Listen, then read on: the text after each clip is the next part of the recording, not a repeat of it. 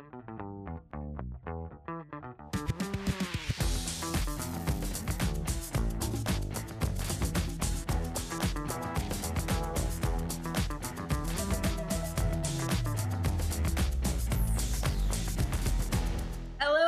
everyone, and welcome back to A View from Earth, the official podcast of Fisk Planetarium.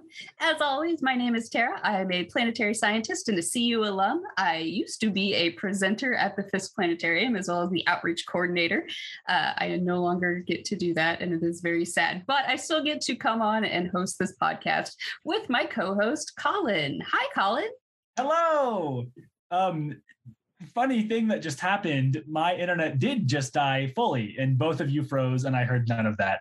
Um, right as that happened uh, which is funny. And so um, It's fine. You know who I am. i do know who you are. I know a lot about you i think unless you live like this secret double life that you know yeah s- s- i wouldn't be surprised to find out if tara tomlinson was actually like a spy. I mean you speak russian so like there is that you know sorry sorry sorry i'm gonna blow your cover. Uh anywho hello yes hi i'm colin. Uh i also uh were, i don't know what you said but i'm gonna go ahead and think that you said the following which is that i also work at fisk. Um currently as a presenter i'm a student here at cu i study astrophysics and computer science. Um, and I uh, will hopefully graduate in the spring um, if all goes to plan. Um, but uh, that's kind of what I do and who I am. And I also have internet issues apparently. So that's me. Thank you for coming. John, hello. Hi, I'm back.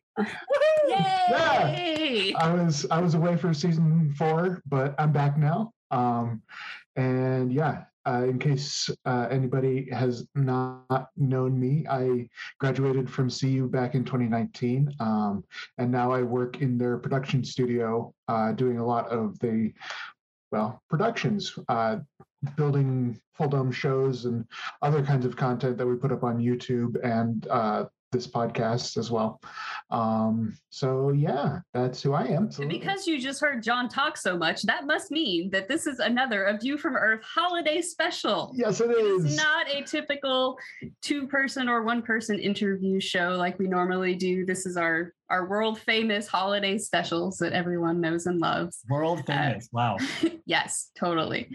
Um, and unfortunately, this is the last holiday special that we will be doing. Um, a View from Earth has sort of run its course, and uh, we are all moving on to bigger and better things. And we'll talk about that a little bit later, what exactly is going to happen in the future.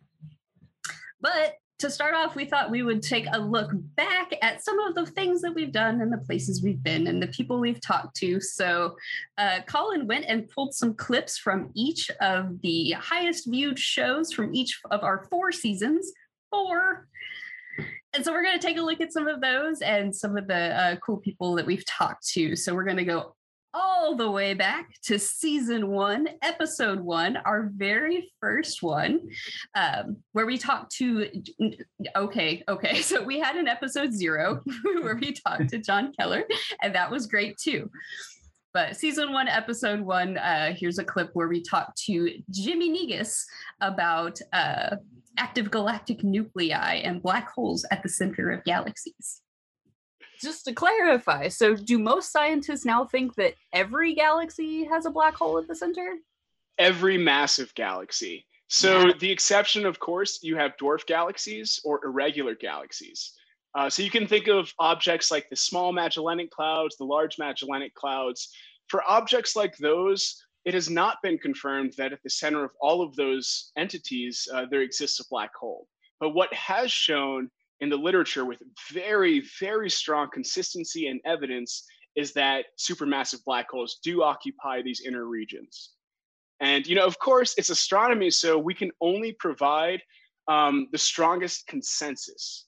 Um, it's it's always it's a scientific process, so it's it's always under constant review and evaluation, and so that's why we you know nothing is hundred percent definitive, but we strongly believe that this is the case um, for our, our massive galaxies in our universe. So that was uh, Jimmy Negus telling Yeah. us about the fact that uh, all large galaxies, as far as we can tell, have active galactic nuclei, aka black hole at the center. And I think it was yes. I think he made another really good point there, though, that science is not a hundred percent, especially astronomy. It's like we never know something for sure without a doubt. Um, there's always we're doing the best we can with what we have, uh, and I think that people need to remember that we're doing the best we can. Yeah. she says as she starts crying. yeah, it's, I think, you know, having been a student of natural sciences in college, which is, you know, something that I was interested in, but not like enveloped in in uh, high school and before. I think that there's a lot of missing, at least for me, there seems to have been a lot of missing information about what science as an institution is, right? I was kind of under the impression that like contrary to what Jimmy told us and what you just emphasized, Tara, that like science was the in the business of finding things that are absolutely true. Um, and I think that you'll meet very few scientists, if any, that will claim that, uh, rather than what Jimmy said, which is that we're you know trying to get as close as we can to the truth in understanding the way that things work. But like all we can do is is our best. Um, and the other point that I think is often missed is how much science, and perhaps this has shown up on our show before, uh, how much incentive there is to prove things wrong. Um, and that's really important because and it often gets skipped. That's important because what it means is that the things that survive are the things that cannot or have not yet been proven wrong uh, by fellow scientists. And there's a huge incentive to do that. You gain a lot of credibility and brownie points in the scientific community if you can show that someone's paper has a flaw. Um, and that's why you can trust what we have so far is because you you know it's very difficult or impossible with we know the, the data that exists to like show that certain things aren't what we think they are.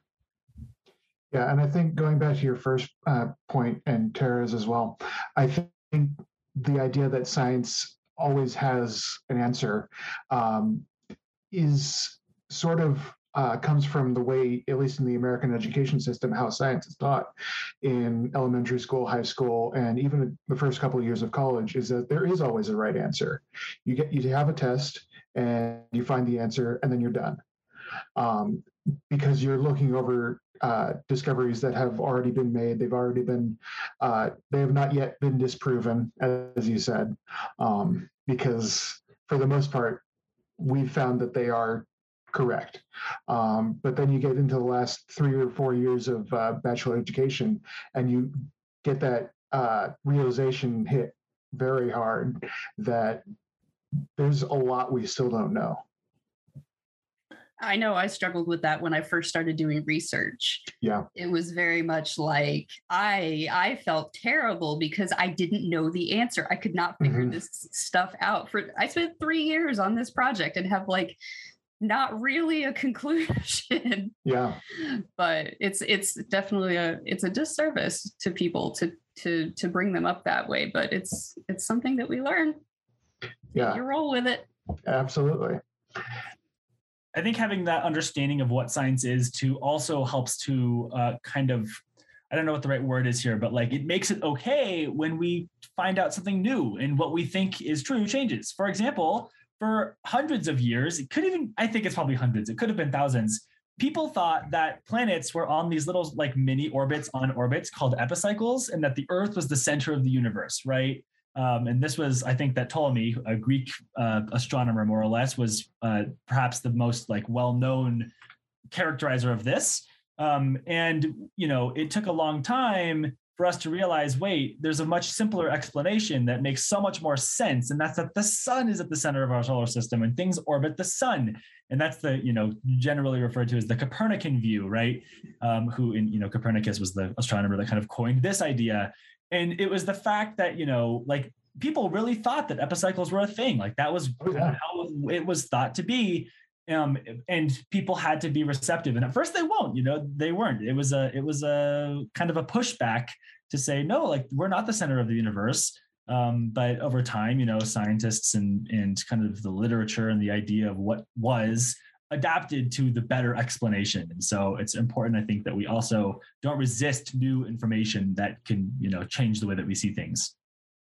I will take this moment to plug this amazing book called The Structure of Scientific Revolutions by Thomas Kuhn that goes into all of that from all the way from like way back in the Greeks up to Einstein and modern quantum stuff. And it's really fascinating. It's written sort of from like he was a physicist, but also a psychologist, kind of, or maybe like a philosopher, perhaps. But it's really, really good. And I highly recommend that if you're interested in the thought process behind science really good. That's stuff. sick. Thanks for that, Tara. I might have to go check out myself a copy of that because really that's good. super cool.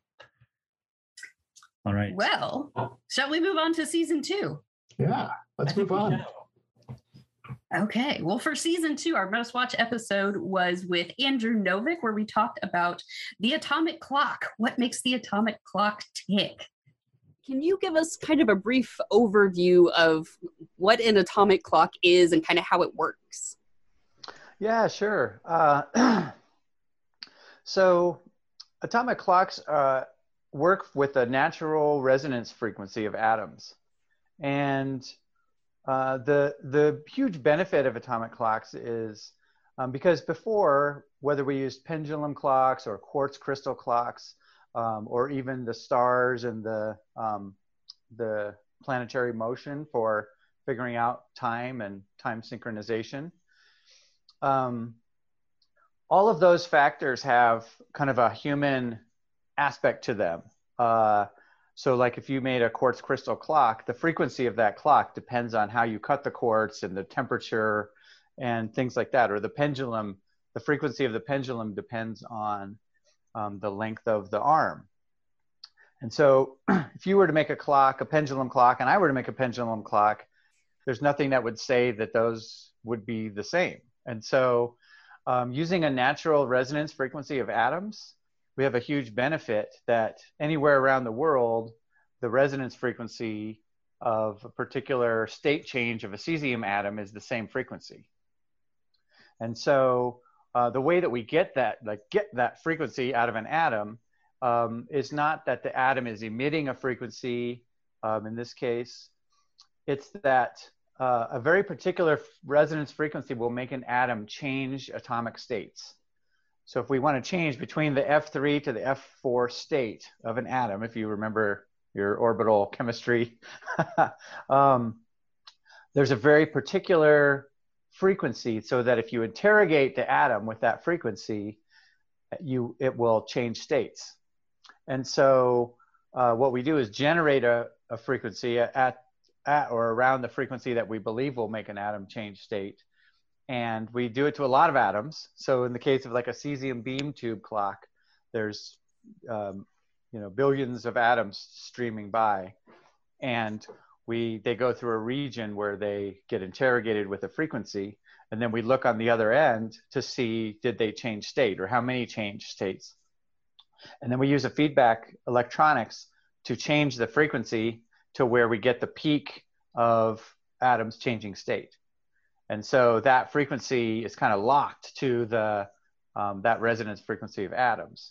And so, and usually that frequency comes from, even though like the the resonance frequency for cesium that we use is on the order of nine gigahertz, nine billion hertz, uh, but that's multiplied up from like a five or ten megahertz signal. And so, what we end up having is a really, really stable five megahertz that comes out of an atomic clock uh, because it's locked to that frequency, that resonance frequency. Um, so you might wonder if that's really, it's not really an atomic clock if it doesn't tell what time it is. It's really an atomic oscillator. It, the, the output of an atomic clock is not time, it's actually frequency. It's a very, very, very stable frequency. And that is our interview with Andrew Novick, or part of it. That was a lot of big words and concepts. Yes, it was. Absolutely. Uh, I wonder if we hmm, now we're at this crossroads. Do we try and dissect some of this right here, right now, or do we encourage any listeners that are curious about what all of this was to go listen to because I think we do break apart a lot of what we just what Andrew just said, you know, following that question. Yeah. Um, I think so, too. perhaps you can go check out season two, episode 13 of A View from Earth for the full walkthrough of what's happening there. He will explain it much better than I ever could. Yes. Yeah, yeah. I mean, that's his job. So, you know. Literally. I mean, I think the basic point is that when you have an atomic clock, just like you have an oscillating clock, um, it's that back and forth motion. Um, even that doesn't measure time. That just gives you the interval of a second. And so when you have that five megahertz signal, every 5,000 cycles of that, you know you've passed one second.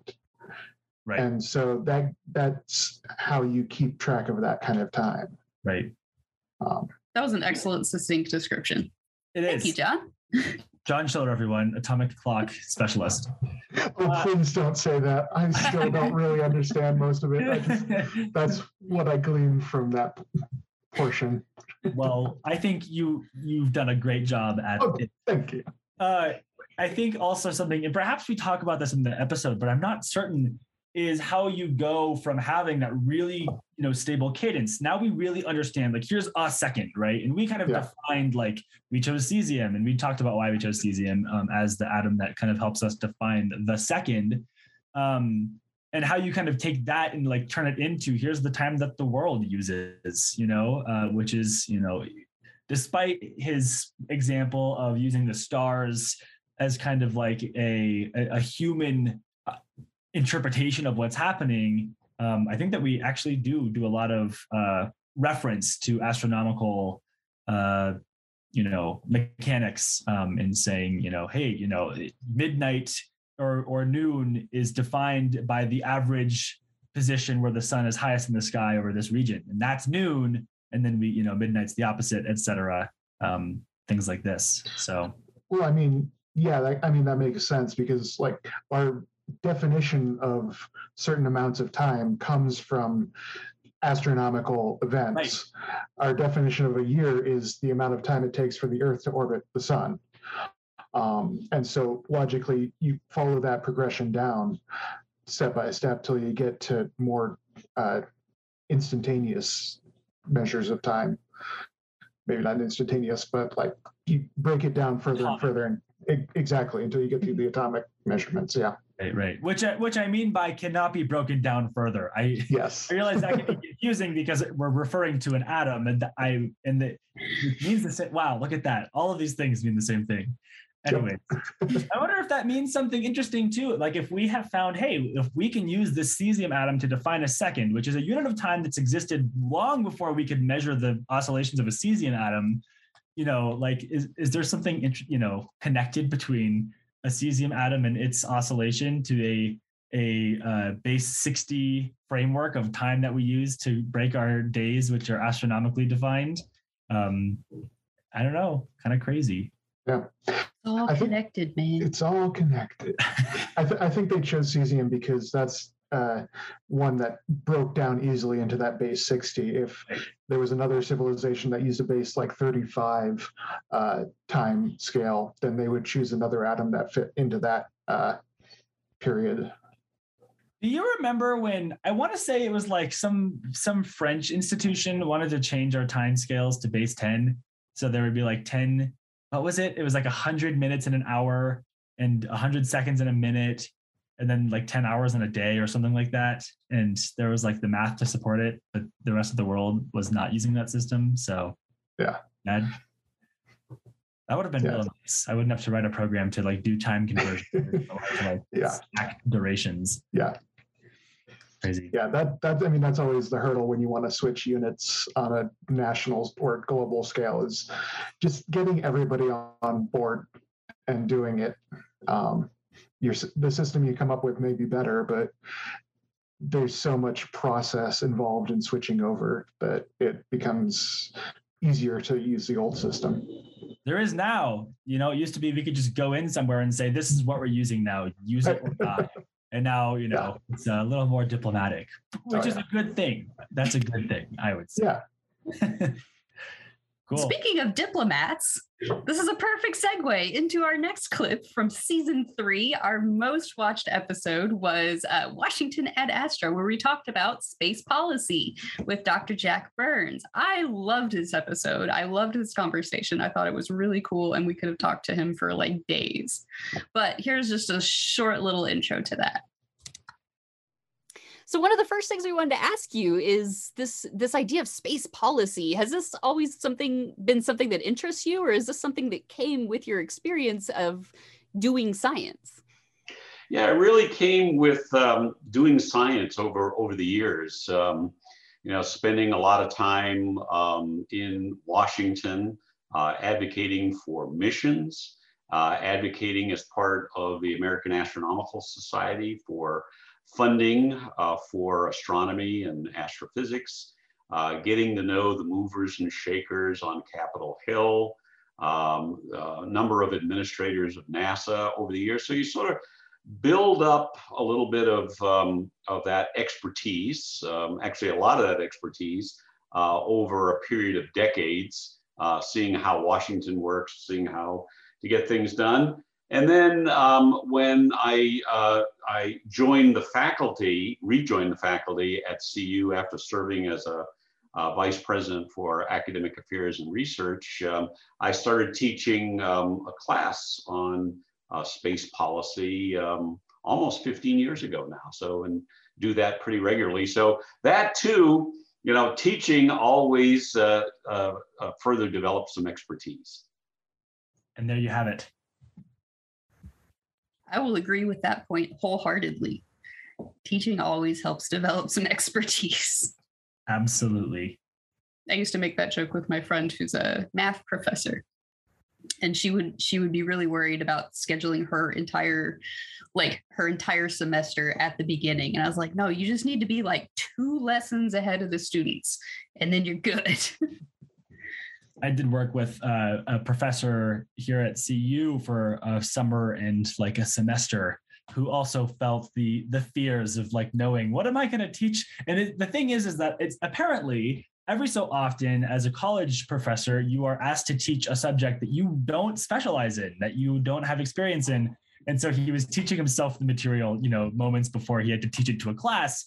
Um, but it's kind of cool because you know something that i've heard a lot uh, over you know the kind of academic life t- cycle is that getting your degrees is you know a way of specializing in what you do but even more so it's learning how to learn and becoming really good at learning. So these uh, you know professors of course are uh, well equipped to learn something quickly and then you know redistribute that information understandably but teaching adds a lot of perspective for sure Sure. And I even did that with some presentations when I started doing the uh, like the seasonal specials with the solstices and the uh, equinoxes and things. Mm. Like before each one of those, I did so much research and learned so much cool stuff about solstices and equinoxes that I had no idea. Like I, a lot of like weird cultural things and you know just trying to learn how to explain things better you got to do a really deep dive sometimes uh, so just like yeah, preparing for shows that I would do, I would learn a ton.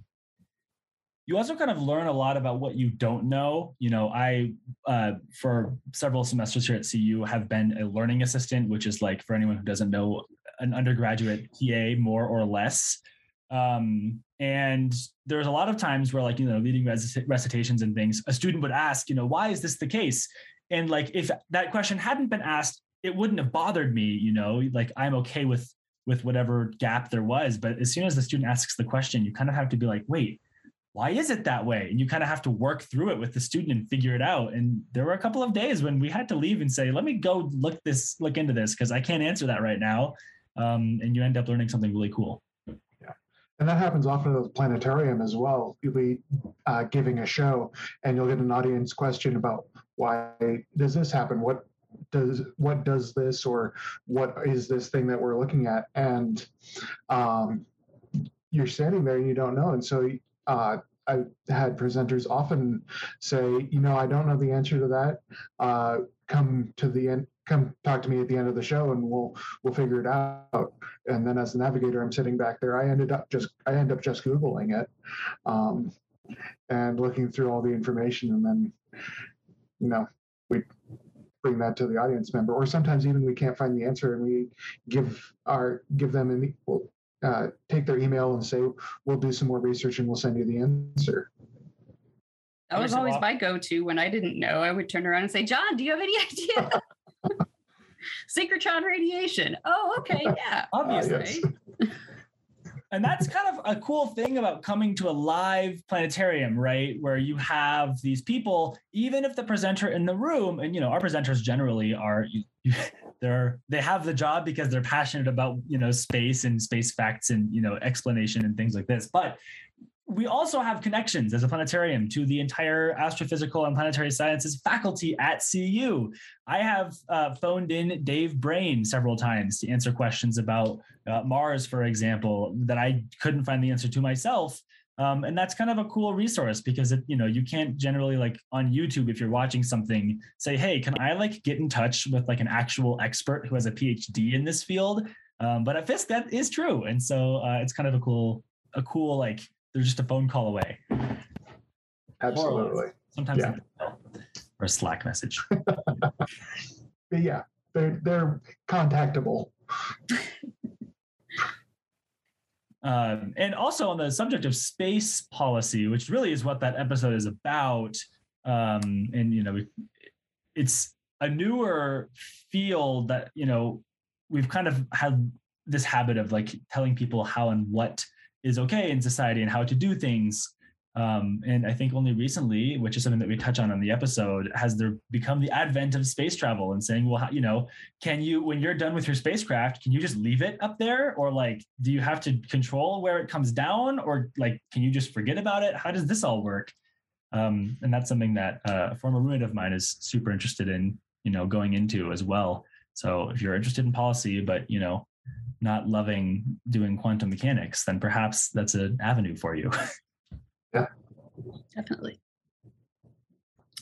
Well, we've got one more season and one more episode here. Our season four most watched episode was one of the first ones. It was Doing the Wave, where we did a double interview with Lynn Harvey and Cora Randall. That was a nice wave, Colin. I like it. Thank it. you. Um, that was really fun to talk to both of them. Let's see what they had to say. Wave is, an, is investigating gravity waves, which are different from gravitational waves, which we normally think of with things like, you know, black holes and big astrophysical objects. So, what exactly are gravity waves and how do they differ from these gravitational waves, or how do these gravity waves work? So, so gravity waves, as we are investigating them, they are um, formed in the Earth's atmosphere. So, whereas the gravitational waves you're talking about are um, extraterrestrial, um, the, the gravity waves that we're talking about are actually generated in the Earth's atmosphere. A lot of them are generated um, near the surface um, by weather phenomena. For instance, a thunderstorm might generate uh, gravity waves, or a hurricane might generate gravity waves, or just very fast winds that come over the mountains might uh, generate gravity waves. And then the, they're called gravity waves because the air maybe is, you know, uplifted and then pulled back down by gravity, but it's pulled a little too far. So then it goes back up again to compensate, and then it goes back down again because of gravity. And so it forms this wave-like structure in the atmosphere. Um, those waves, um, even if they're generated way down low near the surface, they can actually then travel up through the atmosphere. And because it's a wave, it will cause variations in the atmosphere itself. It'll say the density of the atmosphere will then take on this wave-like characteristic, or anything in the atmosphere. The temperature will take on a wave-like characteristic, or say ozone in the stratosphere will take on a wave-like characteristic. And these can propagate all the way up through the upper atmosphere into the ionosphere. Um, and because they cause variations, and we need the ionosphere to help with communication, say with satellites, GPS communication, they can actually then affect those communications. So that's kind of it in a nutshell, I would say. Um, I we didn't quite get there in that clip, but something that I notice all the time now are clouds, which are caused by gravity waves. And you see like those, those clouds that there's like a, a line of cloud and then nothing, then a line of cloud and then nothing, and a line of cloud. And you just see these like lines. Those are gravity waves. You're seeing that happen in action, uh, forming cloud structures, which is something that I uh, never realized that that was like a thing that happened. And now every time I'm outside and I see one of those clouds, which they're pretty common, especially over the mountains here in Oh yeah. Colorado, uh, you can see them. It's kind of crazy. We do not get them over the mountains in Vermont. It's a whole different system. Like the clouds, the sky and the clouds here are completely different than they were in Colorado, even though it's still sort of mountain. Maybe because I'm like in the middle of the mountains Sure. instead of on the foothills and right on the edge. But still, it's weird. Qualitatively, like describe, like in what ways are they different? What do you see that over there in Vermont? A, they are fast. Like we don't have nice, just like you know how sometimes in Colorado you get those like big, like the big super fluffy clouds or lenticular clouds that just sort of like hover and they're just there. Clouds here race, man. They are quick. I don't know if it's because we're so close to the ocean, if that has something to do with it. I'm not an atmospheric scientist. I don't know. Let's call Dave Brain. um it's but it's very strange. We get we don't get a lot of like big thunder like thunderhead kind of clouds. We don't get lenticular clouds, which I'm pretty upset about. Uh, those are my favorite. But yeah, it's just like it's it's just very different. It's Huh. strange. Crazy. Yeah. Totally. It's like a whole other place. It is. It's like you're not even in Colorado anymore. I know. Bizarre. Yeah, but I mean, I grew up in the mountains of Colorado, and I can confirm that we rarely got gravity wave clouds um, because the air was just so broken up by everything on the ground. Um, then when I moved out to Boulder, I see them all the time out here, um, and so I, I think it's that really like sharp edge to the mountains that we have that creates that uh, ripple. If you've never had the opportunity to look at a topographic map of Boulder, um, listeners, it is a it's a crazy like it's flat, flat, flat, flat, boom, mountains. It's not Yeah. progressive at all. Like it's there's like a line that you can draw, and you're like, that's where the plate came up. It's right there, and that's that, um, which is kind of bizarre. Yeah, It's a unique place. hmm it really is. And we also get some of the highest winds in the continental United States here. Yeah, 73 miles an hour two days ago. Yep. Yeah, it was crazy. Full grown pine trees out of the ground. Yep. We had a windstorm here and we had gusts of like 50. Oh wow. It was crazy. I know. that's, that's a normal day in Boulder, but it blew over our wood pile. John's oh wow, completely sarcastic. Wow. oh Yeah. That's a wow. lot. Yeah, yeah. You better I watch know. Jaded me over here, which is like, this ain't windy. Which is interesting because the clouds are fast where you are, but you know the wind is generally less. It seems uh, in magnitude less crazy. And here in Boulder, there's lots of wind all the time. That's pretty serious. But the clouds are like, nah, bro. I'll just hang out here. It's fine. I wonder if the wind is coming like over the top of the mountains and just going high and pushing the clouds with it. Ooh. Yeah. I could see like if you have a range of mountains and you have a weather system moving, right? The you know the the air would kind of go up like a ramp off the mountains into the clouds, do some stuff. And so if you're in the mountains and you know you the wind's coming up the mountain on one end, then that would make sense. Whereas in Boulder, it's the, all of that air coming back down the mountains, kind of pointing it straight at the ground where everyone is. Yeah. So, um, non-atmospheric science, me, you know that your your idea there makes sense with the very zero atmospheric authority that I have. that any of us have. Yeah. hey, I took a class in atmospheric science. I did too, but it was from but it was from a non-atmospheric scientist. I didn't. not true. So I should shut my mouth. Took one ATOC class. I just took the one we do in APS, but it was great. It was awesome. I had Oh, planets in their atmospheres. planets in their atmospheres. I almost took class. that course for the spring, but It's opted for spectroscopy instead. Yeah. Let's look at some spectra. Wow. Wow. Those were our, our top viewed episodes from each season. And actually, as it happens, that first one with Jimmy, um, and also we speak to Andrew Hamilton after we speak to Jimmy in that episode, is our number one viewed episode of all time. So, um, kind of a you know a fun a start to the uh, podcast, and then we slowly tapered out, and uh, the show became one of the that for those who are always around listening. So thank you for those listeners that are still checking us out. Okay, so we've looked back at some of the things that we've done on A View from Earth, and in our holiday special tradition, we are going to now look forward. Um, and, you know, we thought we'd start by looking at the future of the three of us and where we're, what we're doing now as opposed to last year, and where we think we're going to go in the future. I love that. Who wants to go first? Episode constitutes a tradition in our Yes. tradition, which we've done once, and that's beautiful. I How think about it's a great Colin? tradition. Me- oh, okay, great. Um, cool. Yeah. Yes, John, I agree. It is a great tradition, and here I will uphold it right now. And here we go. Uh, I'm so sorry. Uh, in the future, I plan to be no more smooth than I am right now, which is not very much. You're well on Um, your way. Th- wow. Listen here, Tara.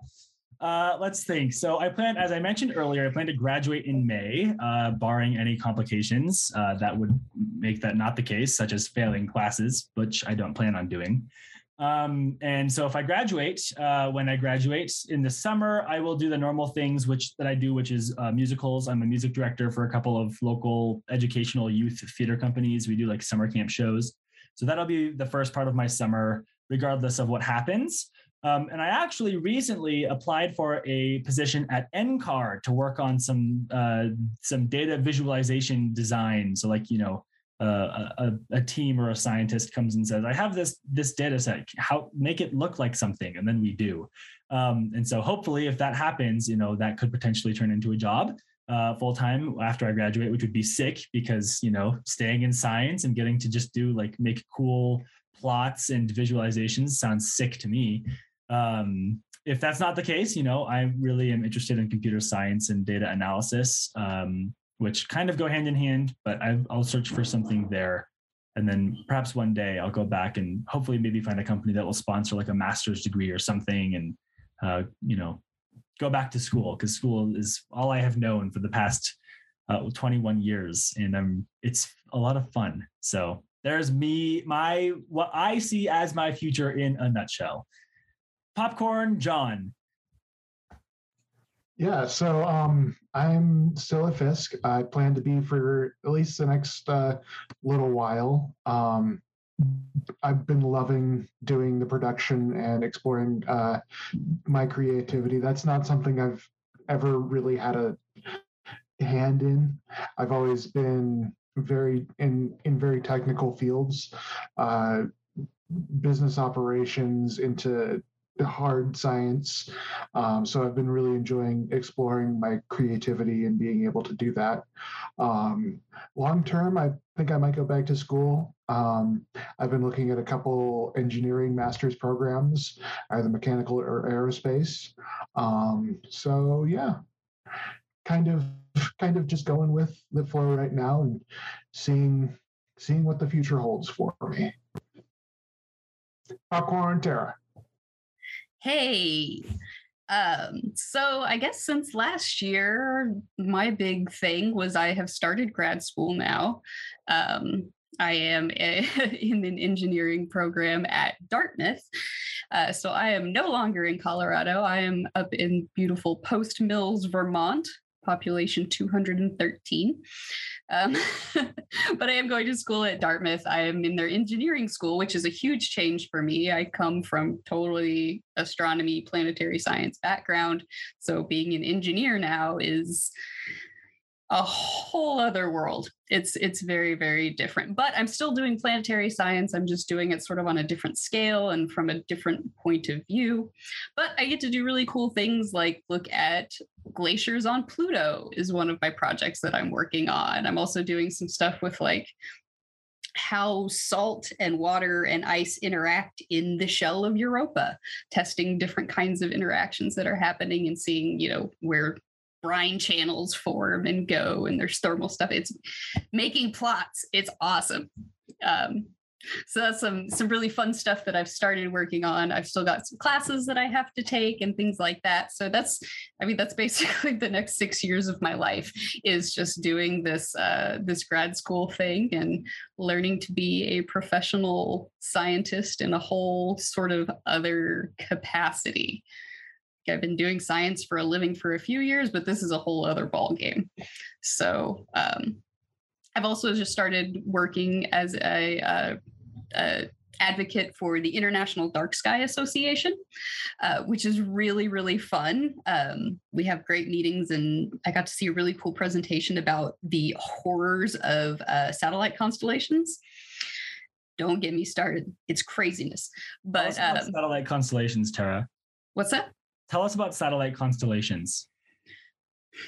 So like satellite constellations, people, if you if you're not familiar, this are the things that like uh, Elon Musk wants to send up into space to give everybody free internet. That's a great idea, but they're launching 65,000 satellites in the next like year. So, and they're all going into low Earth low Earth orbit, like right where the ISS is, right where all of our Earth observing satellites are. Um, so, and it's just filling up the sky with space junk. It's causing light pollution. It's da- endangering our astronauts.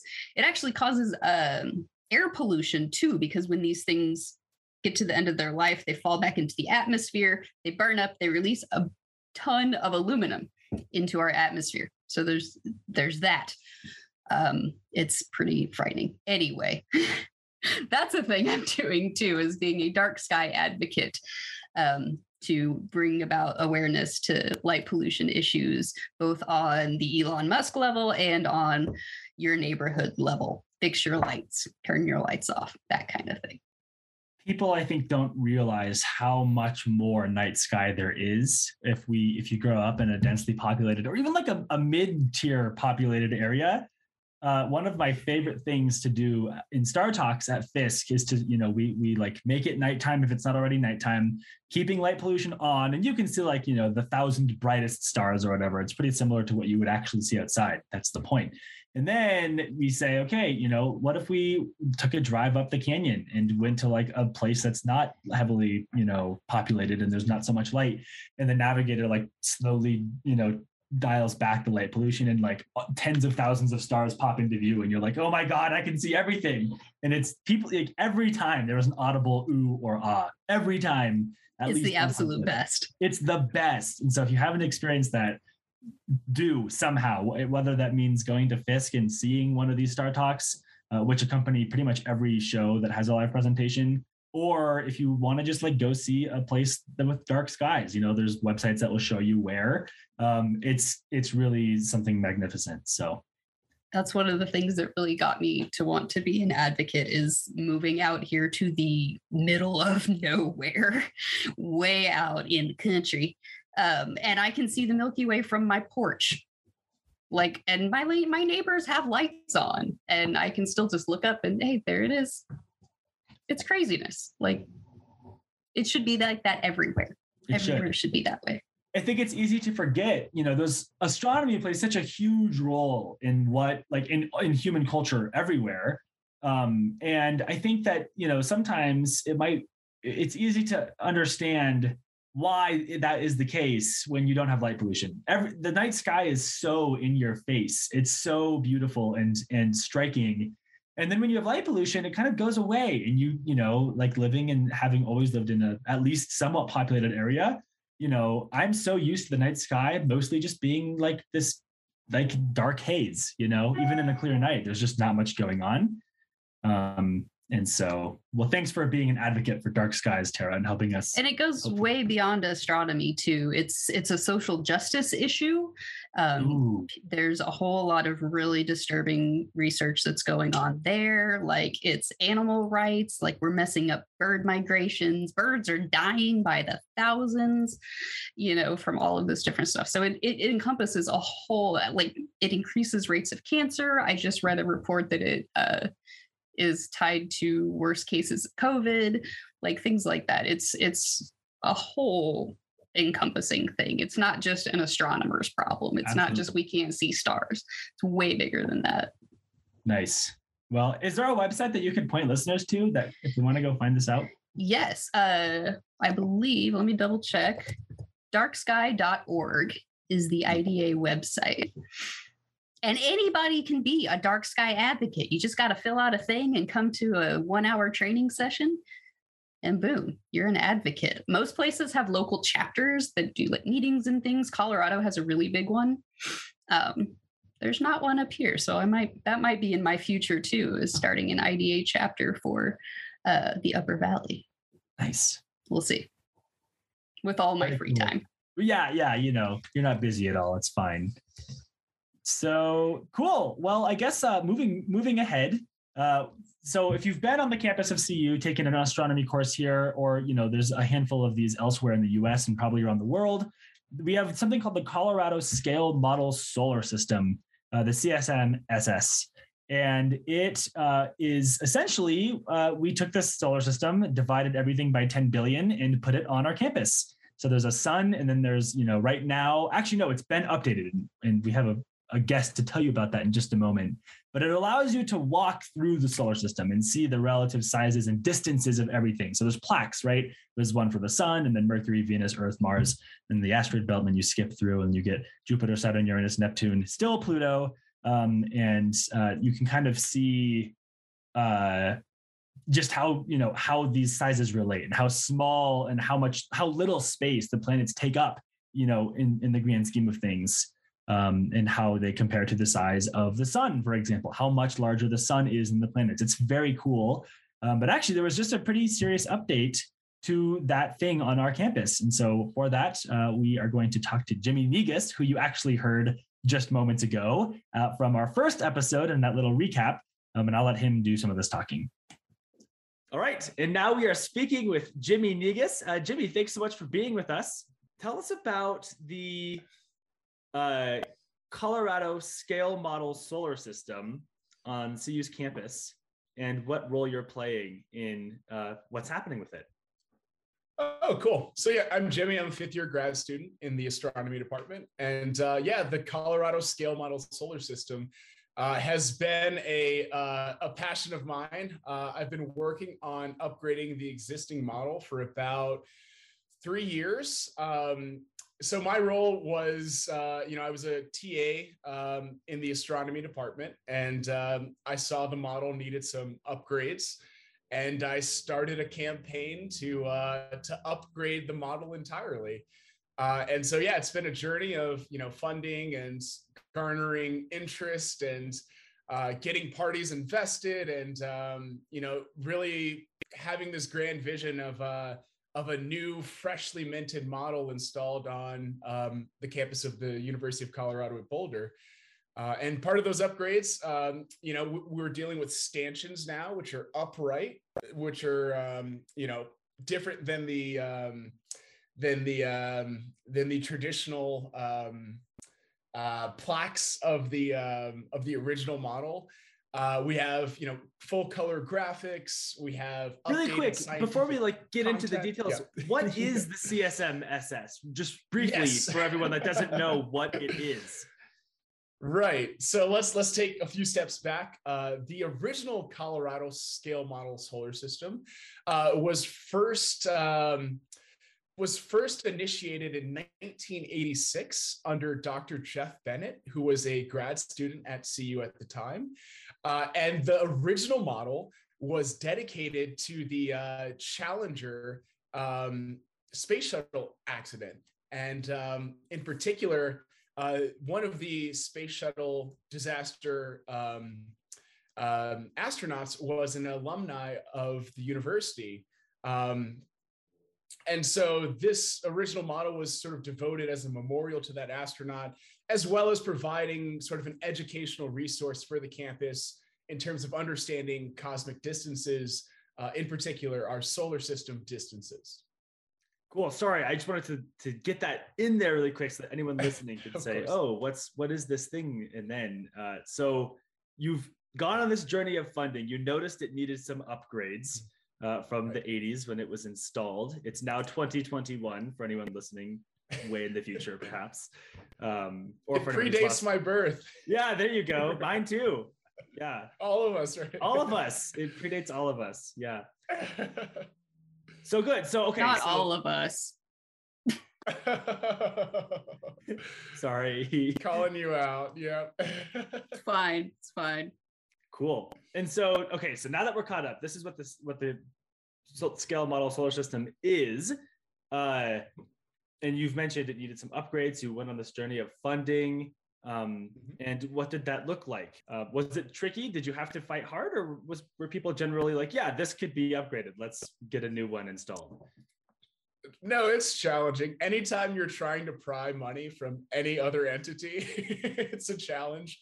Uh, the fortune was on our side that this was pre-COVID, so before the the real budget restrictions hit, uh, we had this campaign, um, and it started with you know departments. You know these are the most direct um, resources we have on campus uh, are the departments, and they use the model in their curricula um, and their students engage most directly with the model. So we started with the astronomy department, which, you know, having some ties was the most natural course of action.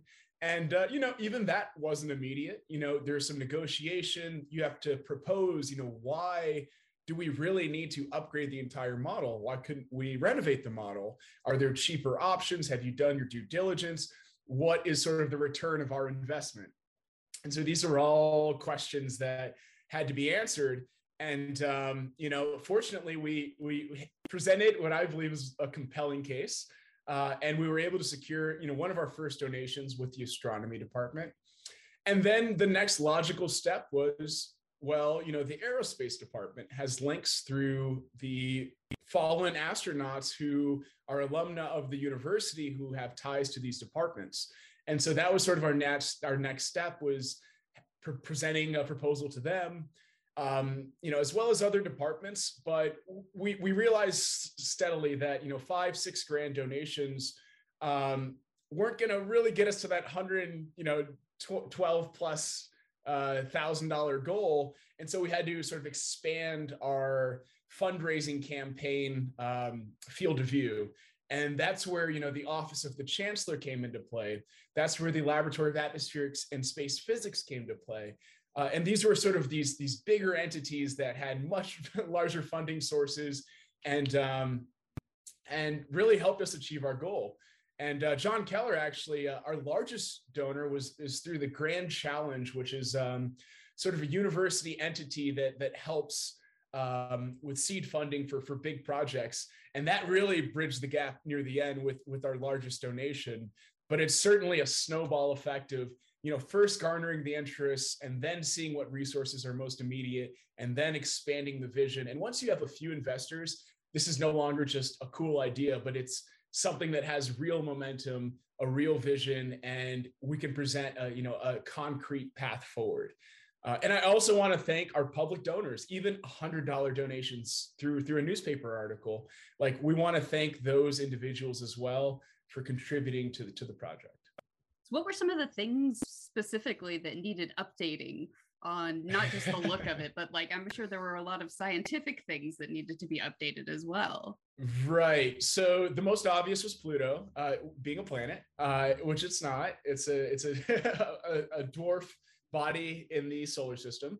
Um, but there were other sort of uh, not even um, informations on the plaques, but the literal distances of the plaques. So Mars, for example, uh, had to be relocated many times throughout its uh, existence. And in that process, you know, you're having construction crews that are, you know, where do we put this? You know, let's just let's just get it on the grass, and not understanding that this is a very sort of precise scientific exhibit. And so we wanted to remeasure, you know, with a very low margin of uncertainty, the precise planetary distances in our scale model so that when students do these labs, they can get direct correlation with the actual distances of the planets. Uh, and, and of course, you know, even the, the text was starting to fade. So even inferring what was accurate, the, the challenge was actually deciphering text, uh, which we wanted to upgrade. And I understand that along with, you know, a more modern visual presentation of all the information, um, there's also a new way to experience the scale model solar system beyond just looking at the stanchions. Can you tell us about that? That's right. And this was uh, sort of John uh, Keller, the director of Fiske, and Terry Rube um, from the College uh, Media um, uh, and Communications. So they had this great idea to sonify the experience. And what I mean by that is, is providing sort of an audio aid for members of the public and the student population that are walking the model. And so for us, we considered, you know, what if we have members who are, are visually impaired or um, you know, may not be able to, to make it to the stanchions to read the text. How can they still engage with this exhibit? And part of that is now the new Wanderers app, which is um, it's available in the in the Apple App Store.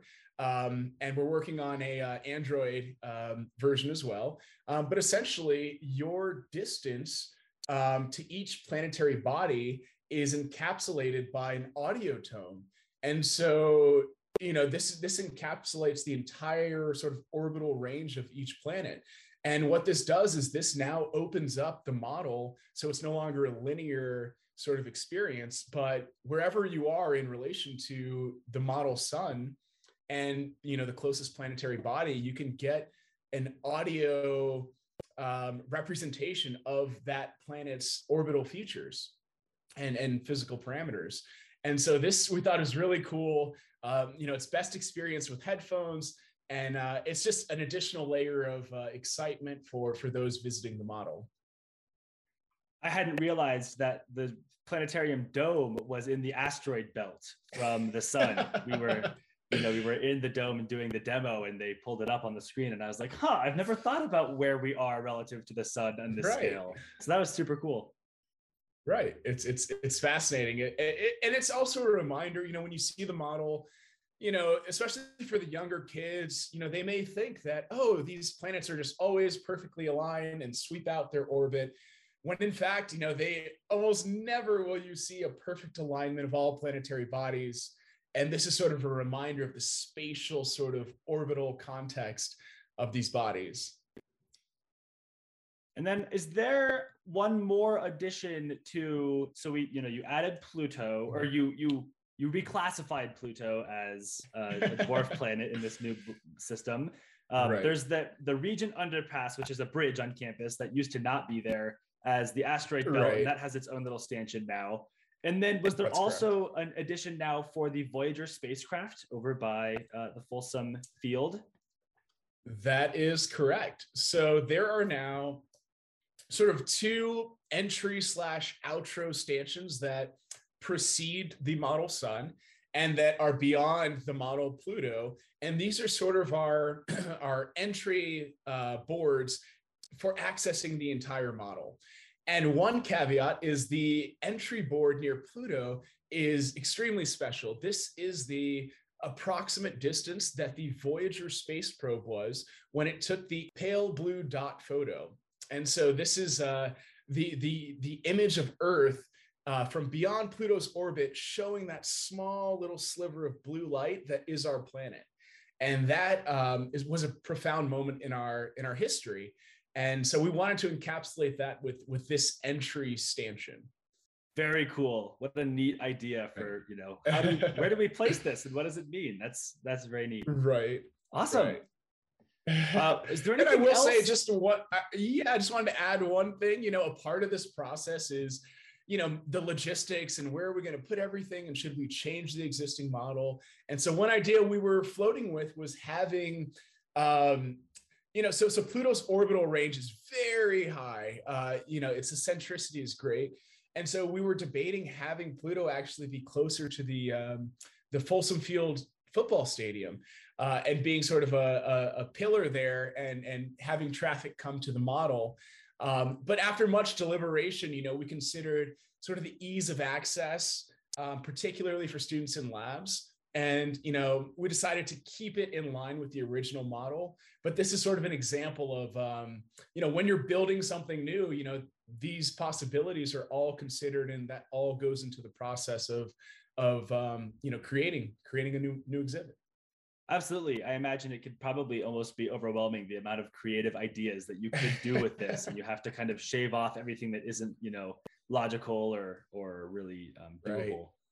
Cool. Well, is there anything else uh, about the the renovation or the model solar system itself that you'd like to uh, Mhm. quickly get in before we move on, or is that the bulk? I, of- I would just like to encourage everyone to uh, come out and visit the model. Uh, we're, we're still finalizing sort of the um, the concrete pathways for the inner solar system to make it nice and pretty. But uh, I'd encourage everyone to make it out to uh, to our campus and, and visit the model. And I understand that the inner solar system will soon be near a park, which is going to replace the uh, whatever is there currently. It's just like the like a little bank, and there's some trees and Right. shrubs. So right. that'll be cool. That berm is going to be lowered, and uh, a park will net will then exist. Excellent. A great place to bring your kids then, if you have any. Cool. Well, Jimmy, thanks so much for uh, speaking with us and giving us that quick update on the uh, renovated Colorado scale model solar system that you kind of spearheaded. And thanks for doing that. right. No problem. And we're back. So that was Jimmy Negus telling us about uh, the renovated scale model, Colorado scale model solar system. It's kind of a tongue twister. Say that five times fast. Um, so come check it out. John, John shakes his head and says, "No, I don't think I will." No, I won't because I know I'll fail. there you go. Um, hey, that's what a what a bad message to send. Don't do things because you'll know you'll fail. Sometimes you got to set boundaries. yeah, well said. Yeah, there you go. Nice. So cool. Well, there's Uh, yeah, also that- lots of. Oh, pardon me. Yeah, that uh, project is part of the uh, upcoming 50th anniversary of Fiske. Uh, Fiske was opened in 1975. So in 2025, we will officially be 50 years old. And the renovation of the scale model solar system is kind of one of the first changes that we're making at Fiske. Um, a lot haven't been publicly announced yet, so there's some things that we can't talk about. Um, but I think it's going to be quite the celebration. Yeah, so And- keep an eye on the website and the social medias and things because we're going to have a lot of cool stuff leading up to the 50th anniversary, which I know like 2025 sounds like a long time from now, but it's only like three years Yeah. from now. Holy cow. This is like, I feel like this is like a NASA mission. Like, we're launching in three years. Yeah. That's so soon. Okay, they've been saying that about James Webb for 30 years. So That's Hey, fair. hey, Yeah. fingers crossed next week. Next Listen, week. it was even already, it was the 18th and then the 22nd, and now it's the 24th. So um, I'll believe the launch when it's in the sky, but it's going to be really cool when it is. Wouldn't that be a great Christmas present? It would be. Yeah, Yeah. be excellent. Especially because myself and a a fellow presenter at Fiske, Rami Morgan, and I are going to do a show about 2021 in review, and we would love to be able to talk about the launch of JWST. Um, so we'll see if we can, or if we can make the same joke we made last year, which is Yeah. that it, it was it's been planned to launch for like the past 10 years, and it's Yeah. still being planned to launch. Yeah. And, and I want to say, uh, astronomers and a lot of the public often joke about uh, the Webb Space Telescope uh, being delayed and delayed. Uh, a lot of people are working very hard on it, and they're delaying for reasons. It's not just because they don't they don't feel like launching today. Uh, this is this is an incredibly complex project and it's going out to a place where we won't be able to go and fix it if something breaks. So they want to be absolutely sure that once it gets out there, it can do, do the job for as long as it possibly can. It's a great is point to make. Yeah, we joke Yeah. a lot about it, but it's there's really good reasons why things, you know, are delayed. I mean, astronomers want this thing in space as much as anyone, you know, it's their tool. So, um, yeah, I mean, at, right now we're sitting at what roughly ten billion dollars worth of work on this thing, so it's a huge project and Yeah. um, very important that everyone's absolutely certain about everything that's going to happen before it goes up. So, Right. thank you. Oh, Yeah, thanks for making that point, John. That's important. Yeah. I will also point out that that $10 billion that everybody likes to scream about is a pittance compared to what the government spends on other programs. Yeah. NASA gets less than 1% of the annual budget. So Yeah. I 10 believe billion sounds like a lot. of a percent. It's Yeah. 0.4 percent of the uh, U.S. federal budget, which is Yeah. nothing. So, Yeah. uh, and that and that money was spent on Earth. Where it's not that we're taking a large pile of money and shooting it into space. That money has been distributed out to facilities to employ people, and you know. That, that- that's that's my answer when a lot of people asks, uh, shouldn't that money be better spent here on Earth? It is being spent on Earth. We're, we're not we're not taking money and shooting it into space. We're giving people jobs and uh, further advancing human knowledge at the same time. Well, and Mm. something I think you know, people. There's a, a lot of, um, I think, a lot of perspectives where, like, why are we, you know, despite that fact, John, why are we paying people to study space? Like, what about everything else that's happening? I think it's easy to forget just how important space, uh, you know, the study of astronomy and space travel both have been to our modern day life. Things like our cell phones, computers that are small enough to be personal, GPS systems, um, you know, global navigation, things that all of us, uh, you know, kind of rely on and, and perhaps take for granted as this is just a thing that we use, comes out of space travel and, uh, spa- you know, space science. And so um, there's a lot of like, uh, uh, dare I say, trickle down from, uh, you know, space agency technology into, you know, civilian life. Yeah, definitely. Little thing there. Moving on from that soapbox, Upcoming I think we've talked about that in a couple episodes too. I think we have Sure too. we have. If yeah. you haven't noticed, it might be a little bit important to space scientists. we might be passionate about this, We might be. but maybe not. Who knows? So, John, tell us about the upcoming productions at Fiske. Yes. So we've got three uh, new films that are either have either have been premiered or are premiering in the next uh, couple weeks to about a month away. Um, the first one is Drifting North into the Polar Night. That one is out now. I actually did a show about it uh, on Thursday, uh, December 20. Uh, I recently did a show about it.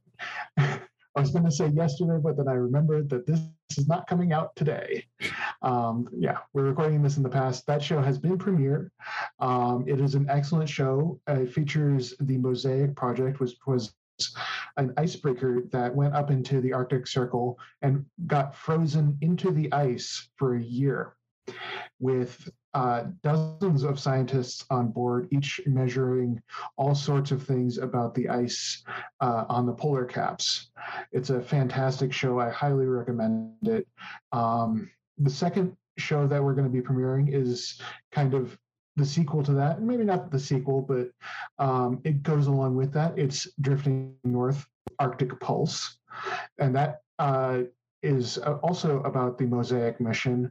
They cover different uh, sides of the expedition. Uh, into the Polar Night gives you more of a broad uh, overview of uh, the Mosaic mission, while uh, Arctic Pulse talks more about the history that led up to it and um, some of the specific science that they're doing. Uh, Arctic Pulse has not premiered yet. That's premiering on January 29th. That's going to be our first showing of it. And then finally, our big film that we've been work, in work uh, on for several years now, uh, called Forward to the Moon. That's the movie that we had Kari Byron narrate, and through that, she was able to come on this podcast, and we were able to interview her. One of the highlights, I think, for all three of us of the work we've done on this podcast. That's premiering on February 2nd. We're actually going to have a special event. That's a Wednesday, I believe. So if you want to get tickets to that, I'm not sure when those are going to be available, and I'm not sure how many of those are we going to have. So keep an eye on the website uh, if that's something you want to come to. After that, uh, we'll be showing. We'll put that into our regular cycle of shows, and it'll be available uh, probably fairly often because that's a big project we're working on. It. We're very proud of it, um, and I think it's going to be a really, really good movie. If you've ever seen Capcom Go at Fiske, if the, if you liked that kind of show, Forward to the Moon is the next show to see. I think. And I we saw the trailer, and it it it's so inspiring. A lot of the stuff that we show is you know it's it's scientific, it's factual. Like we're delivering information, and it's very entertaining and informative. But there's something about this idea of like exploration, right? That is so, I think, um, human. And so, Forward to the Moon is going to be a really cool, you know, hype hype people up to like the next kind of phase of space travel. Um, it's going to be sick. Absolutely. Yeah. Cool. So yeah, those are the shows that we have, or the uh, films that we have coming up, um, and then we're in production for a couple more. Uh, we're still working on uh, getting those funded and uh, starting production. So can't talk too much about those, but we got more coming up. Um, so yeah.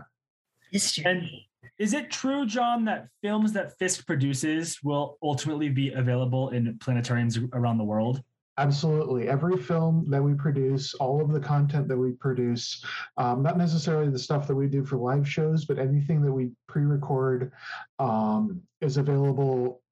We release it available for anyone.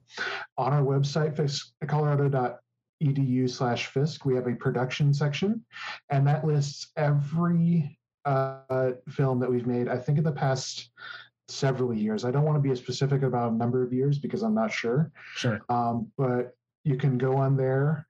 Uh, it, you sometimes it'll have like the full film that you can just watch right there. Um, if it doesn't, then there's a request form that you can send out. And if you're an educational institution, a planetarium, um, any any scientific uh, facility, you can request these these films and we'll just send you a copy of them. Yeah we've got a we've got a lot of really good content. Well thanks john for uh our that briefing on our productions goings on. Yeah. Very cool that we kind of you know to produce your own movies. Like that's just that's sick. yeah. Yeah it's not something i ever kind of imagined i would be doing. Um you know, as a kid, I always thought, you know, it'd be cool to make movies, but now I'm doing it and it's a lot of fun. Well, congratulations. That's super yeah. cool. And also thanks, because, you know, I think those productions are a big part of what makes Fiske Fiske. So, absolutely. Yeah. Definitely. And now we will come to the future of the podcast as we mentioned back at the beginning, this is the last episode of A View from Earth. We have run our course and uh, run out of funding, essentially. But this is not conti- not discontinuing podcasts altogether. A View from Earth is sort of morphing into a new and different podcast called SciHArt. Unfortunately, I will not be involved in SciHArt. I will not be the co-host for that. Colin will still be here but he will also be joined by our friend Nina, who we got to come and tell you a little bit about the SciHArt podcast. So to kind of introduce how A View from Earth will transform into the next iteration of a Fiske Planetarium podcast, uh, it is my pleasure to introduce um, Nina, uh, who is our, uh, who will be my co-host uh, in this next iteration of uh, the podcast. And so, Nina, hello, welcome. Hello. to the show. And if you, you know, like, could you introduce yourself briefly and and kind of what we're looking at in the future? Yeah, for sure. So, hello out there, everyone. My name is Nina. Uh, I've been working with the education outreach team at the Fiske Planetarium for a little over a year now. And soon I'll be working with Colin to bring you a podcast called SciHArt, um, which stands for Scientists as hobbyists and artists. Yeah, so hopefully in the January to February timeline, we're going to start this podcast that's supposed to illuminate the broader humanity of scientists and science adjacent professionals working on like leading edge STEM related contexts. And this whole new podcast is sponsored by uh, something called the Punch mission, which is a NASA Small Explorer mission, call it a SMEX, uh, to better understand how the mass and energy of the sun's corona becomes the solar wind that fills up our entire solar system. So there are over 4,000 different scientists involved in this mission, and we are hoping to illuminate some of their stories in this podcast. Different leaders in science and engineering and science communication we're hopefully going to have on the show and then eventually we're trying to spotlight other nasa missions as we progress so i'm really uh, looking forward to trying that out with y'all and talking to our captive audience that we've got here Absolutely. It's going to be a lot of fun. So SciHArt, uh, and we actually we we kind of attempted some previews of SciHArt style episodes, but that was really before uh, I think Tara and I truly understood what SciHArt was all about. Um, so these were episodes. I'm looking at our SoundCloud right now. Episodes 28 and 29. So that's uh, one two punch of science and outreach and students studying the sun with STEM. Um, and they were our Mhm. interviews with Dr. Uh, that was Craig DeForest and Mary Hansen, if I remember correctly. Um, and those interviews were a lot of fun, uh, but they they were very much a view from Earth style interviews. Um, and so we're gonna uh, perhaps we'll you know hear from them again in the future uh, and talk a lot more about you know their hobbies and art rather than just you know the the scientific kind of objectives that they have. exactly yeah we're hoping to get a deeper dive if you will yeah Which so would be cool. excited. Tune in in the new year.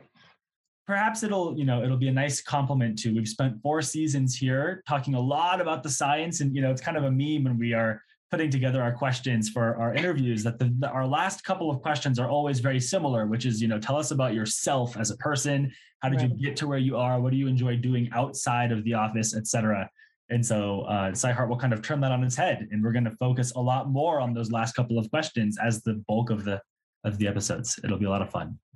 yeah great thanks can't wait y'all Well, Nina, thanks for joining us on this 2021 holiday special. mm-hmm. And uh, we'll, I'm sure we'll hear from you a lot uh, in the coming months.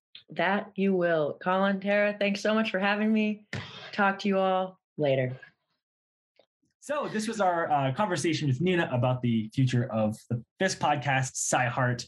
Uh, and uh, we don't have any super rock solid release dates yet. Um, in the coming months, we plan to release roughly an episode a month starting in either January or February is our plan now. Um, but you know, keep your eyes peeled, and uh, as long as you stay subscribed. Actually, John, this is a question for you. How does this work? Will it be a different show? Will we produce from the same account? How, what's that look like? Uh, we'll be producing from the same account. Um, we'll be keeping the A View from Earth episodes. We're just going to change the titles a little bit so that we distinguish uh, which show each episode is for. But yeah, if you stay subscribed to the same place you're listening to this on, you'll automatically get those new episodes. So just stay subscribed. If you're not, hit that subscribe button and make sure that you have uh, notifications on so you get updates on when those new episodes are are released. So if you're already subscribed, you don't have to do a thing. Nope. I We're love it. making it as easy as we can. You have to do work to unsubscribe. so just stay subscribed. It's not Yeah. worth the trouble to Don't like go through to and entropy. Just Don't do it. right where you are. Don't do it. cool. All right, everyone. Well, thanks so much for joining us on this 2021 holiday special of A View from Earth, our final episode. It's been such a pleasure uh, to go on this journey with you all. John, Tara, thanks for being such a great team to work with. Um, and to Jeremy, who was our producer for season four, mostly while John was out. Um, thank you, Jeremy, also for doing the show with us. And uh, I guess we'll see you on the next episode, the premiere of SciHArt. Bye.